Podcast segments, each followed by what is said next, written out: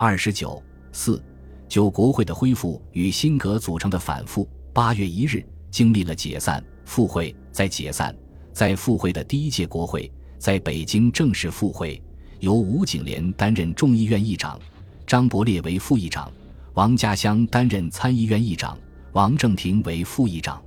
吴景莲在复会致辞中称：“今幸各方悔悟，法统重光，得在聚首一堂，共商国事。”此为即可庆幸之事，又为即可痛心之事。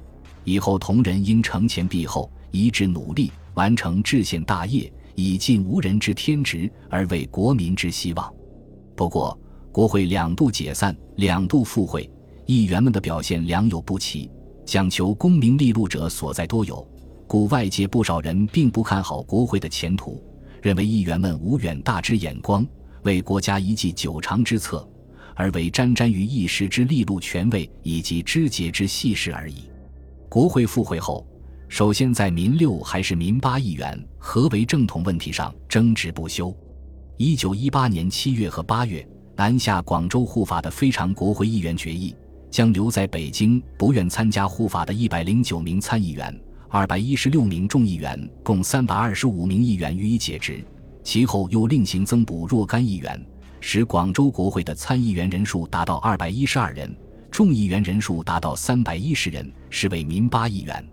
他们认为，黎元洪在一九一七年下令解散国会是非法的；南下议员在广州为护法而召开非常国会，是为维护法统、主持正义，且合乎法律。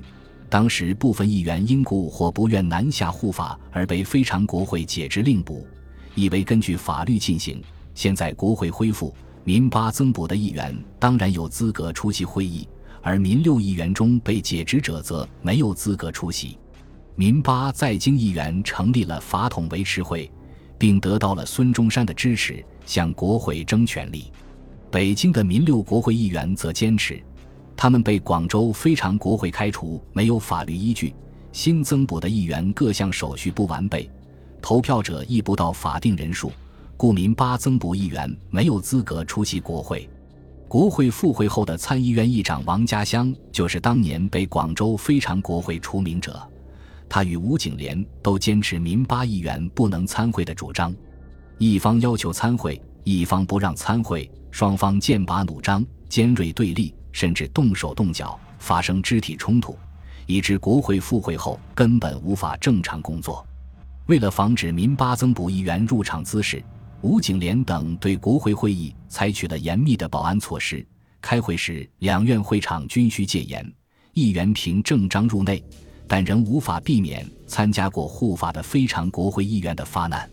舆论对此十分不满，认为议员吵闹是为个人利益，以此各党互相争权夺利、暗斗之故，其结果于立法事业将一无所成。故今日中国之国会，实有不如无也。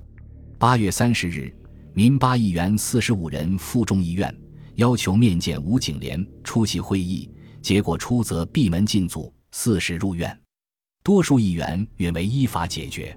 九月五日，国会召开宪法审议会，焦以堂、邹鲁、谢池等护法议员相继发言，质问王家乡何以不许护法议员代表进场。王的答辩不得要领，众谓法律不明。制定宪法何能使国人尊信？王谩骂护法议员哄上欧王，双方动起手来，会场秩序大乱，会议无结果而散。次日，国会开常会，民六、民八议员又发生纠纷。其后，黎元洪请张伯烈、楚辅成出面调停，但民八议员坚持自身地位有效，反对调停。结果，致国会第二届常会于九月十八日被迫宣告停开。十月十一日，在由黎元洪及北京政府全体总长出席的国会第三届会议开幕典礼上，两派议员又发生激烈争执。护法议员干脆直接质问黎元洪：当年非法解散国会，何以不负责任？今日以何资格出席国会？黎元洪处境尴尬，会场里只好以鼓奏军乐。以乱质问之声，不少议员被便衣如捕罪犯，携出院外，尾弃于城根马路，肆意挤压。为了避免事态进一步闹大，影响国会的正常运作，吴景莲遂向黎元洪建议设立政治善后讨论会，以此安置民八亿元，并且每人每月补助四百元。十月二十八日，政治善后讨论会正式成立，黎元洪任命王宠惠担任会长。有了此等安置，多数民八议员不再坚持与国会相抗，民六与民八议员的对峙渐趋缓和。纯就法理意义而言，民六或民八议员合法与非法之争各有其理由。不过，如果按选举法的规定，众议院议员任期为三年，无论是民六还是民八议员，实际任期都超过了规定年限。所谓合法与非法的争执，更多的是政治斗争的需要与维护个人私利之口实，并不具有其本来意义。就国会复会后，国会议员历经多年的政治动荡与分化组合，过往之党派特性更模糊不清。各种团体派系组合既有政治主张接近者，更有纯为派系个人利益者。他们对于制宪、阻隔等事项各有主张，并为此纵横捭阖。演出了一幕幕政治剧，只是场外的观众对此早已失去了观看的耐心，更不必提军阀，只不过将他们当作民意的工具。作为西方民主制度支柱之一的国会制度，在民初引进中国之后，并无坚实可靠的政治基础，在军阀枪杆子的压迫与操纵下，从来就没有发生过其应有之地位与作用。所谓一局为止。此时的国会制度似乎已经走到了死胡同中，空余那些议员们还在台上表演其无用功。内阁方面，一九二二年六月十一日，黎元洪复职当天，任命颜惠庆署理内阁总理。因言与何人皆能共事，且素无私人直系保洛两派，因而诉重誓言。黎据此争言，言意立辞，经强劝而后就。黎元洪起屠龙洛吴佩孚。任他为陆军总长，可是吴佩孚偏不给黎元洪面子，声称不开军人干政之嫌，因此是难兼领陆军总长。不过，颜惠庆出任总理后，却得不到国会的支持。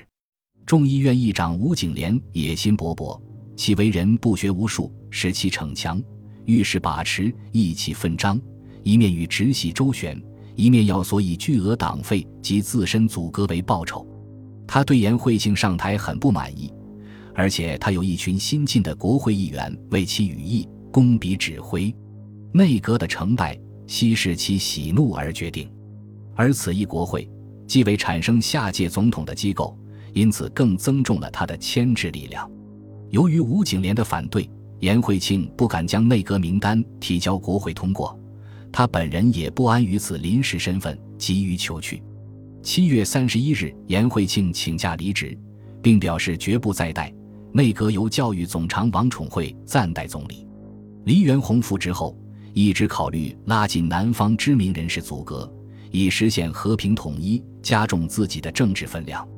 八月五日，他任命南方知名人士唐绍仪署理内阁总理，就是他实现自己政治企图的第一步。黎元洪也知道此事的敏感性。事前专门派下属金永炎、金晓峰到洛阳征求吴佩孚的意见，但黎元洪的打算与吴佩孚的武力统一主张相抵触，所以遭到吴的坚决反对。唐革名单发表后，吴佩孚发表公开通电，指责堂主上海八年和会时间则有繁言。金晓峰来言之再三，不意一回京，猝然发表，显示别有用心，何以星星来落？冒为周师，吴佩孚还致电曹锟，称黎元洪性情人后，而来被奸党阴谋，利用唐绍仪阻隔，请通电通知各省一致主张，进电中央，立功唐革不成。唐绍仪知其不能为北洋系所容，故意迟迟不到京就任。北京新内阁难产，因洛阳有异议，根本动摇，黎元洪一处绝境。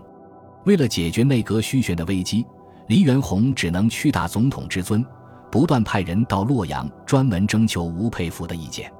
吴佩孚所任之职鲁豫巡阅副使，本来的职权从理论上讲主要指示统帅、节制、调遣区内的军队，实际上则不然，既不以军政为限，也不受地区民意的束缚，形成超省级的太上皇政府。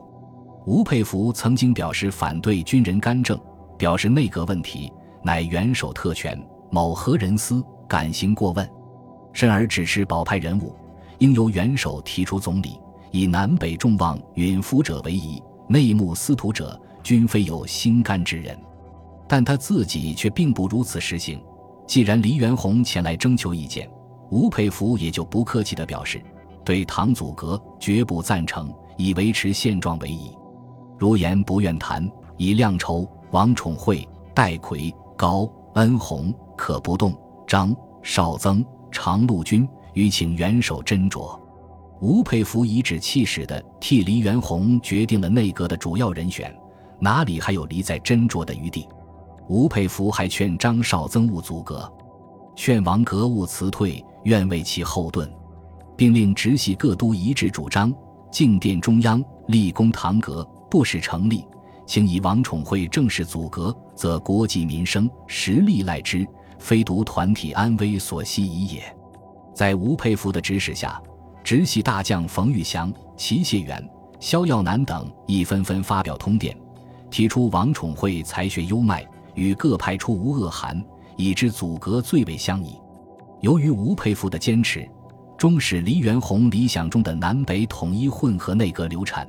黎元洪只能在九月十九日任命王宠惠属内阁总理，对内阁组成则不参意见。而内阁组成前需征求吴佩孚的意见，则是黎元洪复职后历次组阁之惯例。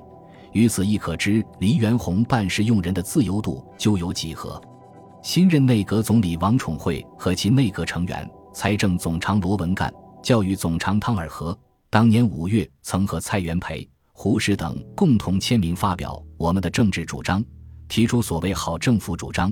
因此，王宠惠内阁又被称为好人政府，一度曾被外界寄予期望。而在实际上，吴佩孚是内阁的后台，如果没有吴的支持，内阁就不能维持长久。但黎元洪任命王宠惠此举却惹恼了保派，因为黎元洪就阻隔问题征求吴佩孚的意见，而未征求曹锟的意见。鲜有不以曹锟为然之过，而保派人马在王阁中只有交通总长高林为一人，也使保派颇为不满，则以去王为目标。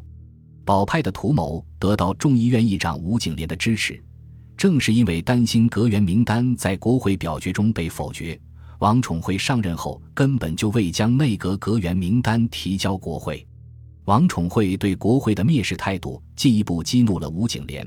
他在国会与王宠惠多次发生公开争执，指内阁与国会的关系空前紧张。吴景莲曾当面质问王宠惠：“国会要你下台，你为什么赖着不走？”王爷怒形于色地说：“难道你就是国会？”接着，吴景莲骂王混账，并说：“议长当然可以代表国会。”王则骂吴不配当议长，议长怎样可以说出下流话来？两位在外界舆论心目中理应温文尔雅的政界人物，却如泼妇骂街般使横，可见当时两人关系之紧张。人们亦可从中了解到北京政治的多重面相。本集播放完毕，感谢您的收听，喜欢请订阅加关注，主页有更多精彩内容。